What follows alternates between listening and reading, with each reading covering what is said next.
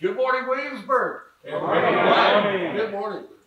We are so delighted to have those of you that have come out this cool, crisp, sunny morning to uh, join with us here under the tent.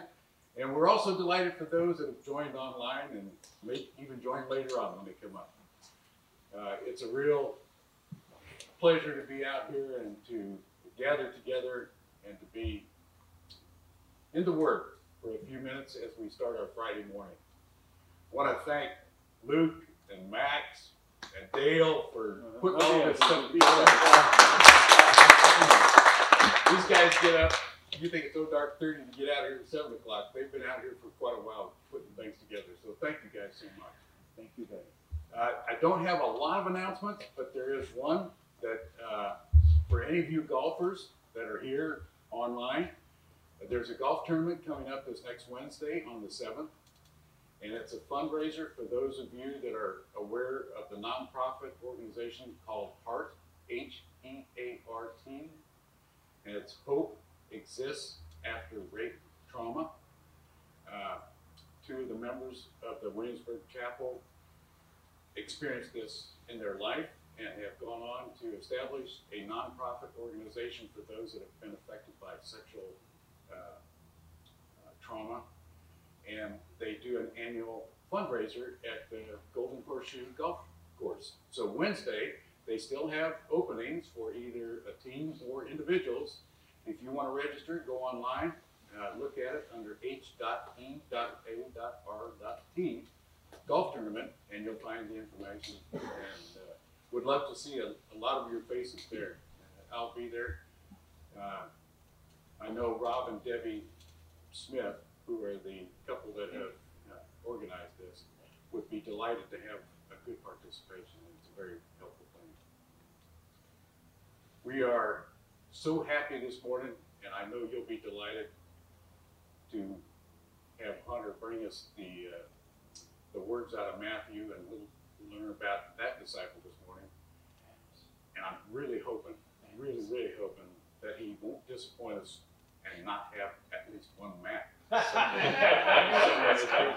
He's got two. Oh, He's man. got two. I'm, I'm here, there may be even two of them. Oh, wow. Well, we're delighted. So anyway, uh, if we could pause for just a second and offer a word of prayer. Dear Heavenly Father, we are so delighted to be here in your presence this morning. You give us these beautiful mornings to enjoy. And even more importantly, you've given us the words that we should take into our hearts. We are always aware that there are needs, not only in our community, but even amongst us for those that are hurting either because of this crazy environment that we're in right now with the coronavirus, but so many of the parents that are struggling with how to deal with all this uncertainty with their kids and trying to homeschool and trying to do the right things for them and keep them on track. And then there's all those that have lost loved ones and are just broken right now. We pray that you would be with them and you would help them in this time of struggle. And we are so thankful this morning that we are going to hear the, the good words about your disciple Matthew and please help Hunter bring those words and open our hearts that we can take those into our hearts and that we can spread the gospel to all those that need it around our community and amongst our family and friends. We thank you for all that you give us in life. And we ask these things in your precious name. Amen. Amen.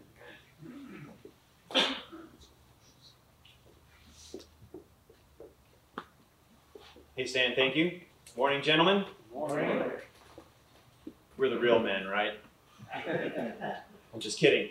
For those who are joining us online, we are so grateful you are here. Grateful, grateful that you guys are here. Uh, I'm just grateful for a, a legitimately cool day. I, I love the fall weather. Um, growing up in Connecticut, it was always a privilege to be there this time of year. Um, was talking to Max just a little earlier about what what it was like for him to live in Massachusetts for a season in the fall. Uh, Bob, you know, you're a, a Massachusetts native. Um, Bill, you're a Connecticut guy. Like, it's just fun to be up in New England. Um, but we certainly do get beautiful foliage down here in Williamsburg as well. And so it's always neat to, to be part of life when the seasons change. And as we um, as we're getting ready for uh, our next lesson here in the lives of the disciples, I, I want to encourage us as we look at the lives of these men. We are going to see, hopefully, ourselves in some of what we get to look at in the lives of each of these guys that Jesus Christ chose to use. Um, so, this is our fourth week, and we're going to be looking at the disciple of Matthew, and we'll be in his gospel, which is very exciting to think that we are going to get a first hand account by the guy is writing about his experience of encountering Jesus. And so I think that is unique and that's special. And we are going to learn some lessons as we look at Matthew chapter 9, verses 9 through 13, and the disciple, Matthew. And the theme is I came to call sinners. So, as we have been learning, this is our thesis for the semester. Jesus uses ordinary men to accomplish his extraordinary mission. Ordinary men like you and me to further his kingdom. And that is an amazing truth that I really want us to uh, not just wrap our heads around, but wrap our hearts around and, and really believe so that we might walk forward each day knowing that God desires to use us, ordinary men, to accomplish his extraordinary mission of building his kingdom and making disciples. We have been learning that a disciple is called to uh, several steps of faithfulness. Uh, the first is faith in Jesus Christ. That's the foundation, the building block of salvation. Next, a disciple is called, is called follow after Jesus Christ and obey him. That's this idea of sanctification, where we are shaped and molded to be more like Christ as we rely on the Holy Spirit to follow and obey Christ. Third, a disciple is called to fulfill the mission of Jesus Christ and tell others about him. That is how we fulfill the Great Commission and make disciples. And then finally, I tweaked it a little bit, Dale, but I, I, really appreciated in week two what you you added to the list. Um, the disciples called to fellowship in the family of Jesus Christ. This wonderful Greek word koinonia, which refers to having things in common or having Christian community. And it's, it's interesting to think, guys, that if, if Jesus needed a group of friends around him in order to uh, live and be faithful to the ministry that his father called him to. There's a pretty good chance that you and I also need a faithful gathering of friends to be around us if our Savior needed it. So, faith, to follow, to fulfill, and to fellowship in God's family. So, um, just to set up the context for Matthew chapter 9, yes, we have maps. And um, this is a map of ancient Israel or Palestine. And most of what we see Jesus doing in the Gospels early on, as is the case here, happens in this northern part of the ancient area of Israel known as Galilee. And the Sea of Galilee, which is this bluish, you can't see my laser pointer, but this bluish uh, area in the middle of that circle. That was sort of the hub. That was Jesus' favorite classroom for the discipleship lessons that he taught his, his men. And not one, but two maps, guys. We, we want to continue to improve. So we're getting another map, which is a, a focused in map of Galilee. And about where we're going to be today is this town on the northwest shore of the Sea of Galilee called Capernaum, which is where uh, Peter had his fishing business primarily. Um, and this is where Jesus is right before what we'll read in Matthew chapter 9. And uh, Jesus has been carrying out some miracles. He's, his, the beginnings of his ministry have caused a stir. The religious leaders have been frustrated. The people have been amazed. There have been healings. There have been exorcisms. There's been a lot of, of teaching that Jesus is teaching about the kingdom, and it's been met with mixed reviews. Right before this, Jesus healed a paralytic and that uh, and he forgave the sins of the paralytic in the town of Capernaum, and that caused the religious leaders to be very upset. And so, uh, what Jesus is going to do next is really going to stir the pot as we find ourselves in the text of Matthew chapter 9. And I encourage you to read along with me as we look at verses 9 through 13. This is the actual calling of Matthew by Jesus Christ. the man who assembled this gospel. So this uh, this is a first-hand account, so to speak. Here we go. Matthew chapter 9, verse 9. As Jesus passed on from there, that is from Capernaum, so he's around the area of Capernaum, he saw a man called Matthew sitting at the tax booth. And he said to him, Follow me. And he rose and followed him.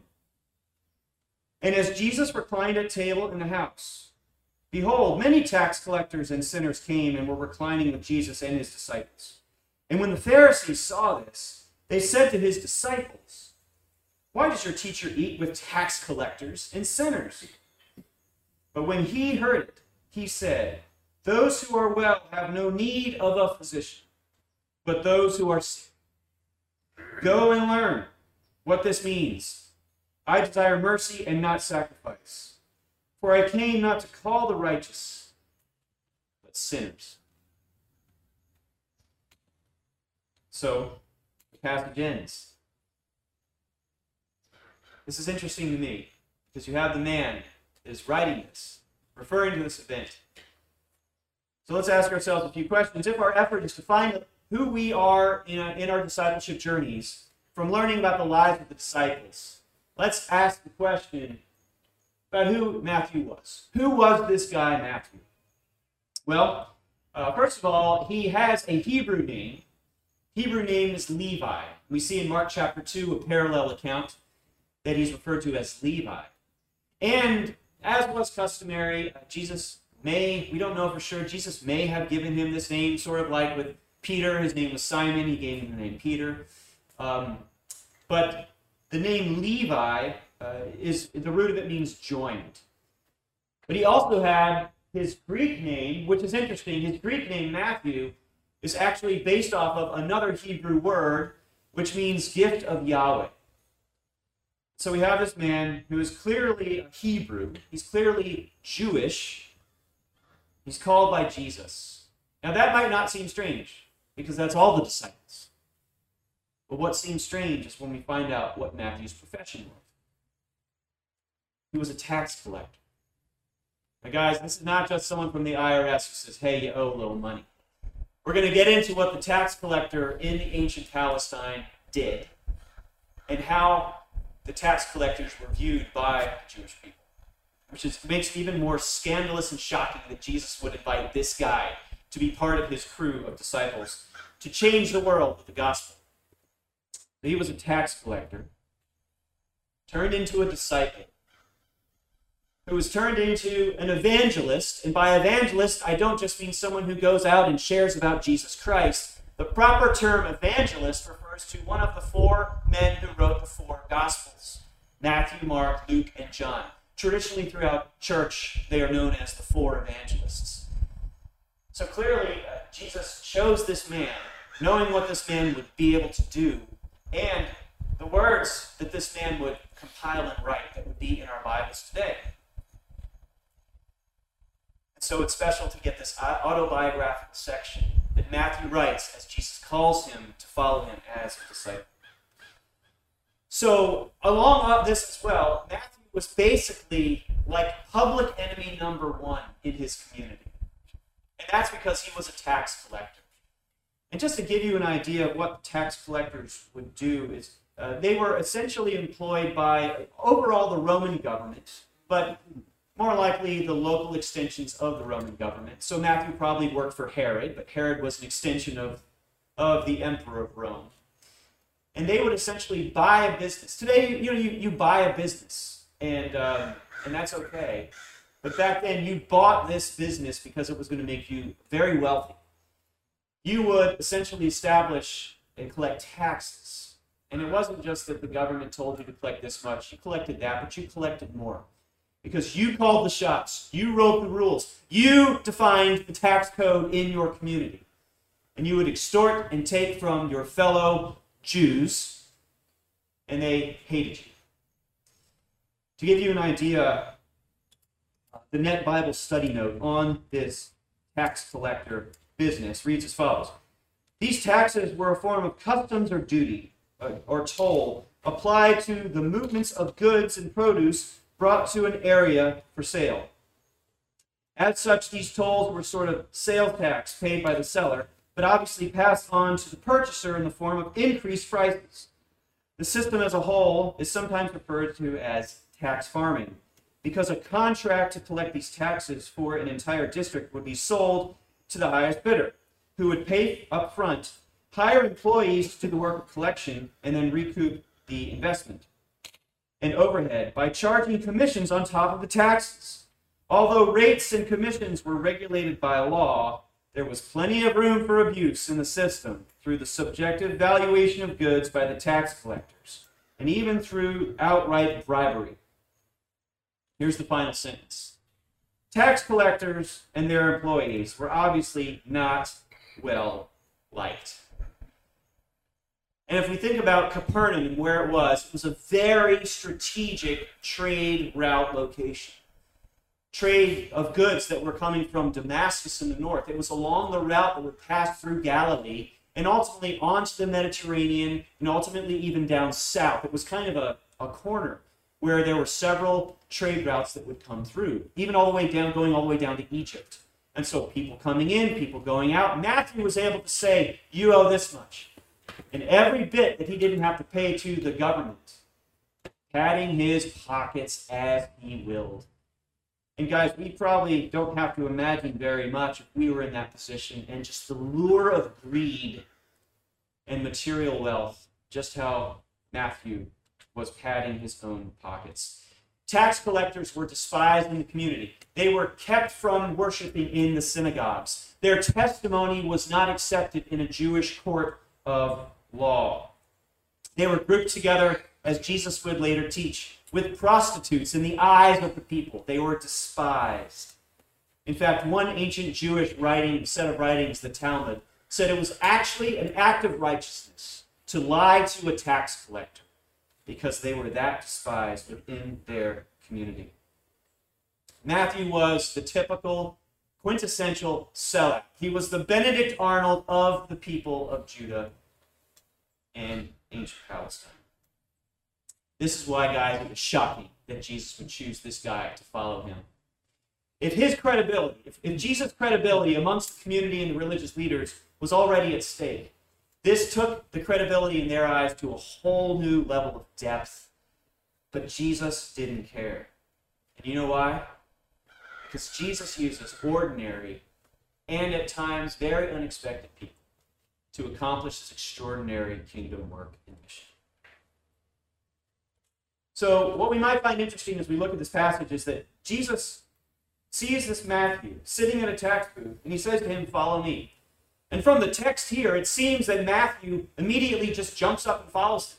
His response seems immediate, his response seems maybe irrational and impulsive. But just so we know from context, and Dale has shared a little bit about this as well, uh, the people around the region of Galilee were already observing Jesus and what he was doing.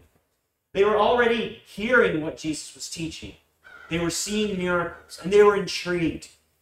It was quick, it was typical to follow a rabbi and their teaching and their ways. And so when Jesus said to Matthew, Follow me, Jesus not only knew that Matthew would follow him, but he knew that Matthew was ready and even eager to follow him.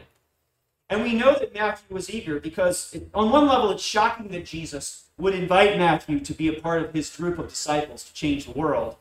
On the other hand, it's shocking that anyone in Matthew's position would leave. Because, like I said, he was making lots of money. And once he stepped out of that seat of the tax booth, I can guarantee you there were several suitors who were willing to step right in and purchase the business and take that position from him. So he was not very likely to get back into that position. In fact, he probably would not have gotten back into that position because of how many people were waiting to take the seat.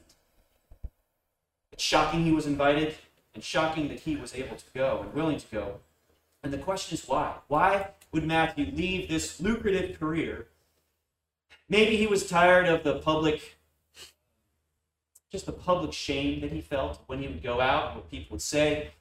Maybe he desired to get back into the synagogue and worship. But maybe, and it's interesting looking at his gospel, throughout the Gospel of Matthew, he quotes the Old Testament 39 different times.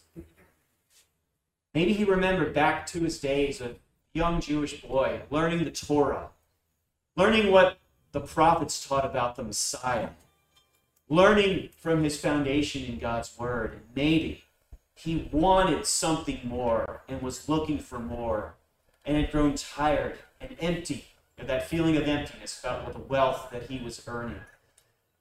For whatever reason, Matthew was ready. And when Jesus called, he responded and he went with him.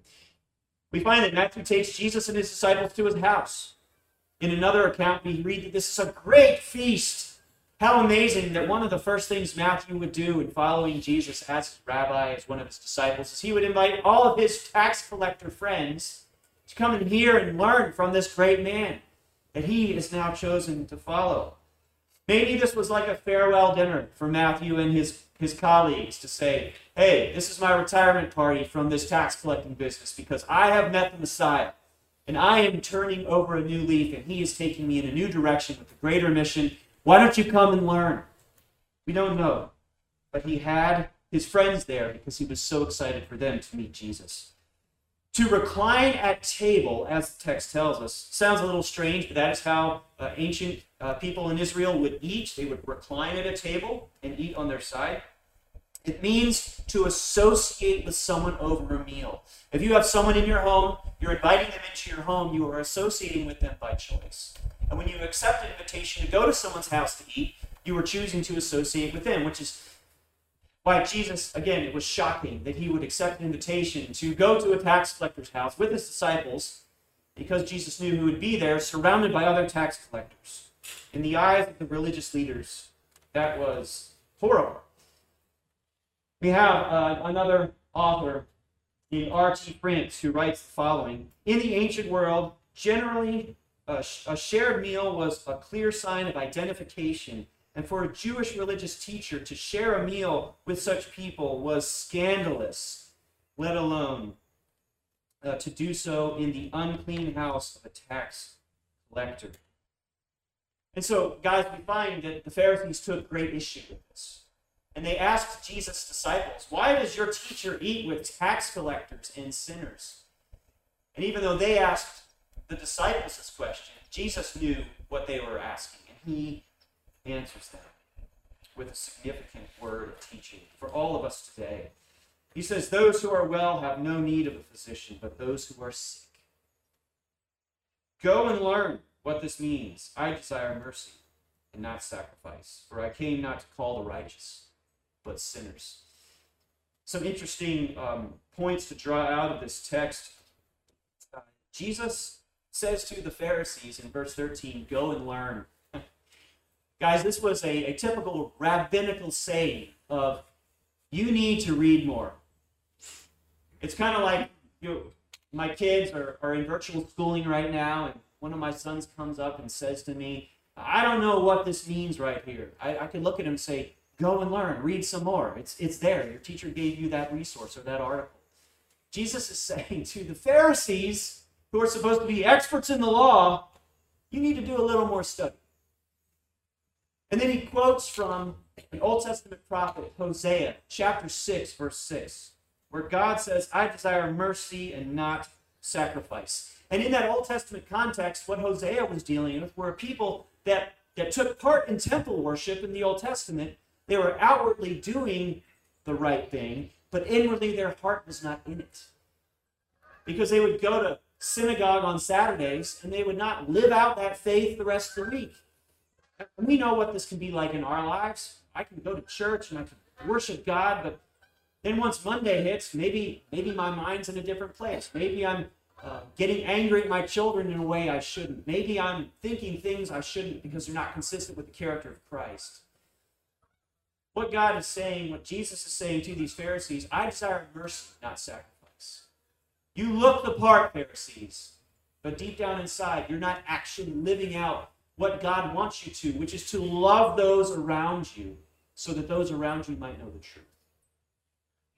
He desires mercy, not sacrifice. He doesn't want outward piety, he wants inner transformation and a heart that is led to obey. And Jesus modeled this. He modeled this ministry to the marginalized of his day. A professor that I had named Tom Constable writes the following Jesus himself responded to the Pharisees' question. He said that he went to the tax collectors and sinners because they were sinners. They had a spiritual illness and needed spiritual healing. Note that Jesus did not go to these people because they received him warmly, but because they needed him greatly. Jesus, as that ultimate healer, goes to sinners. He goes to the low and the lost because he came to call sinners to repentance. So, what lessons do we pull from these verses? Again, thinking about us, seeing uh, ourselves in Matthew, Matthew and ourselves. As the uh, garbage truck comes on by, maybe maybe County Waste wants to join our uh, our men's breakfast. Um, I'll, I'll try to speak up. But the first point is, it's so funny. Outdoor outdoor Bible study. What are you going to get? This doesn't happen in the, uh, the students. All right. The first lesson is this: we are sick because we are sinners, but Jesus still chooses and uses us as His disciples. And again, Matthew uh, demonstrates this truth. He is he is a sinner. He is a tax collector. He is sick, and he recognizes that, and he turns and he desires to follow Jesus. And just so we know, there is a good track record for tax collectors in the Bible, in the Gospels, especially when Jesus approaches them. We have Matthew, who responded and followed Jesus. There's another famous tax collector, wee little Zacchaeus. He's a tax collector. And what does Jesus say? I'm going to your house today. So Zacchaeus. And then we have um, a well known uh, story from Luke chapter 18, where there is a there's a Pharisee and a tax collector, and they are praying, and they have two very different responses in their prayer life. And this is what tax collector in Luke 18 says. The tax collector standing far off would not even lift his eyes to heaven, but beat his breast, saying, God, be merciful to me, a sinner. I tell you, Jesus uh, says, this man went down to his house justified rather than the other, that is, the Pharisee. For everyone who exalts himself will be humbled, but he who humbles himself will be exalted. Hey guys, here's the point for us to remember. If you're sick, if you think you're sick, you might seek help. If you know you're sick, you will seek help. But if you and I don't think we're sick, we will not seek help. Jesus wants us to know that we are sinners. That is what Romans 3:23 says. For all have sinned and fall short of the glory of God. Now, this is not meant to be some spiritual beatdown session where we hang our heads about how sinful we are. Let's recognize it as true.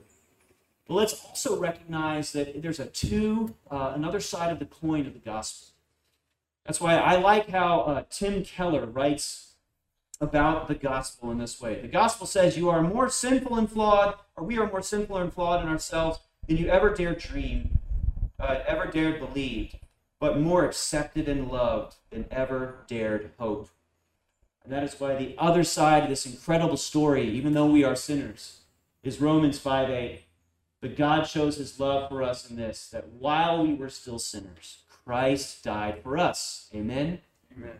That's an incredible truth. That we are sick because we are sinners, but Jesus still calls us. He saves us. He died for us. He was raised for us so that we might be his disciples. In spite of our sickness and sin, the great physician has come in, and he brings healing and hope and purpose and mission to us as ordinary men. That's because he came to call sinners, just like you and me. And this is important to remember because this leads to the second point.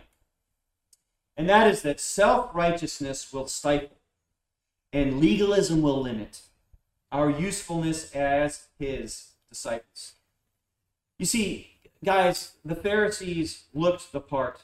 And, and I say this as a, a recovering legalist myself. Someone who, uh, at one point in my life, really struggled and felt like, well, well, God loves me and looks at me because I'm a good person and because I'm going through the right motions. He must be proud. And that led me to fail to see the real need of other people in my life. Um, legalism is about following the letter of the law rather than spirit of the law. There's an example of the Pharisees doing this in um, the synagogue leader, I should say, in Luke chapter 13. Jesus has just healed a woman who was unable to stand up straight, and he healed her on the Sabbath. And according to the Pharisees and their interpretation of the law, that was a no no. And so the synagogue leader, leader in uh, Luke chapter 13, verse 14, uh, writes that, or, or says this The ruler of the synagogue, indignant because Jesus had healed on the Sabbath, said to the people, There are six days in which work ought to be done. Come on those days and be healed, and not on the Sabbath day. Uh, do, do you think he was missing the point? This woman had deep need. God, through his son Jesus Christ, met that need by healing her. And the synagogue ruler is, is angry that it happened on the Sabbath. No, no. That's legalism, which stems from self righteousness. We see this again in the attitude of the Pharisee who was praying with that tax collector in Luke 18. The Pharisee, standing by himself, prayed thus God, I thank you that I am not like other men, extortioners, unjust adulterers, or even like this tax collector. I fast twice a week. I give tithe all that I. That self righteousness, that legalism, prevented the Pharisees in Jesus' day from accepting the fact that a tax collector and a sinner had been ushered into the kingdom and invited by Jesus to follow him. And guys, I can think about times when I've wrestled with this. For example, when I was in high school, I was, I was trying to follow Jesus, but I was more focused on the, the moral side. Morals are good, obedience is good. Trust, trust me, I'm not saying throw out obedience, it's good. God wants us to obey. But as I started to, uh, to observe some of my friends who were, were drinking and getting drunk, it became more of my mission to convince them no, you, you shouldn't do that. Instead of, do you know Jesus? Because if, if I'd introduced them to Christ and they'd accepted Christ, and he could change their hearts. And I was only focused on the outward behavior. And do you know why that that I'll just give you an example how that limited my ability to be used by God as his disciple. Uh, I, that kind of became how some people viewed me. Like, oh yeah, you just want to tell us not to drink. Years later, I, I saw a friend, uh, his name's Tade. He was a year ahead of me. I saw him um, at, a, at a restaurant and where I was working for that, that time. And years later, he says, oh yeah, you're going to tell me I shouldn't drink? Gosh, that, that's, that's what he remembered. Instead of, hey, you're going to tell me about Jesus. No, he, he, I was more focused on don't drink alcohol instead of know the Savior Jesus. Because my legalism had limited my usefulness. And let's, let's not let that be true of us. Let's remember that we are sick sinners who have been saved, who Jesus Christ wants to use. Otherwise, we become self righteous and spiritually stuck and fail to see people like Matthew as God sees them, as he sees us, as sinners who are in need of a Savior, and invites Matthew and invites us to be part of his life transforming mission so that we might introduce other people to this life transforming and life changing Savior. Guys, Jesus uses ordinary men to accomplish his extraordinary mission. We have learned from Matthew that we are sick sinners in need of a Savior, but that he has saved us and calls us to this great mission to join him in making disciples. In just a minute, we're going to get some time to just turn your chairs around and ask and answer some discussion questions. You'll get a chance online as well to ask those questions with yourself or whoever is joining you. Um, but just as we get to next week, we'll be looking at Peter part one. Yes, Peter. There's a lot written about Peter in the life as a life of a disciple, so we're going to have more than one week on Peter throughout our time. But the account of O you of little faith from Mark chapter 14. In the meantime, uh, these are the discussion questions I would like for us to answer. Do you agree that you are more sinful than you ever dared believe, while also being more loved than you ever dared hope? because of Jesus Christ. Why are both of these truths important to believe? And then, secondly, do you struggle, as I have, with legalism or self righteousness? How have these struggles ever limited you in your usefulness as Christ's disciple? Uh, let me pray, and then after that, guys, just turn your chairs around and answer these questions. And thank you for being here, and thank you for joining us online. Let's let's just close this in a word of prayer, and then it's time for discussion. Lord, thanks, thanks that you use uh, all of us to build your kingdom. Thanks for the incredible truth that while we are sinners, while we were yet sinners, Christ died for us. You call us to this great work, this great, extraordinary kingdom work. May we be humbled. May we be faithful and available as you call us to carry out your mission and make disciples. In Jesus' name we pray. Amen. All right. Discussion time.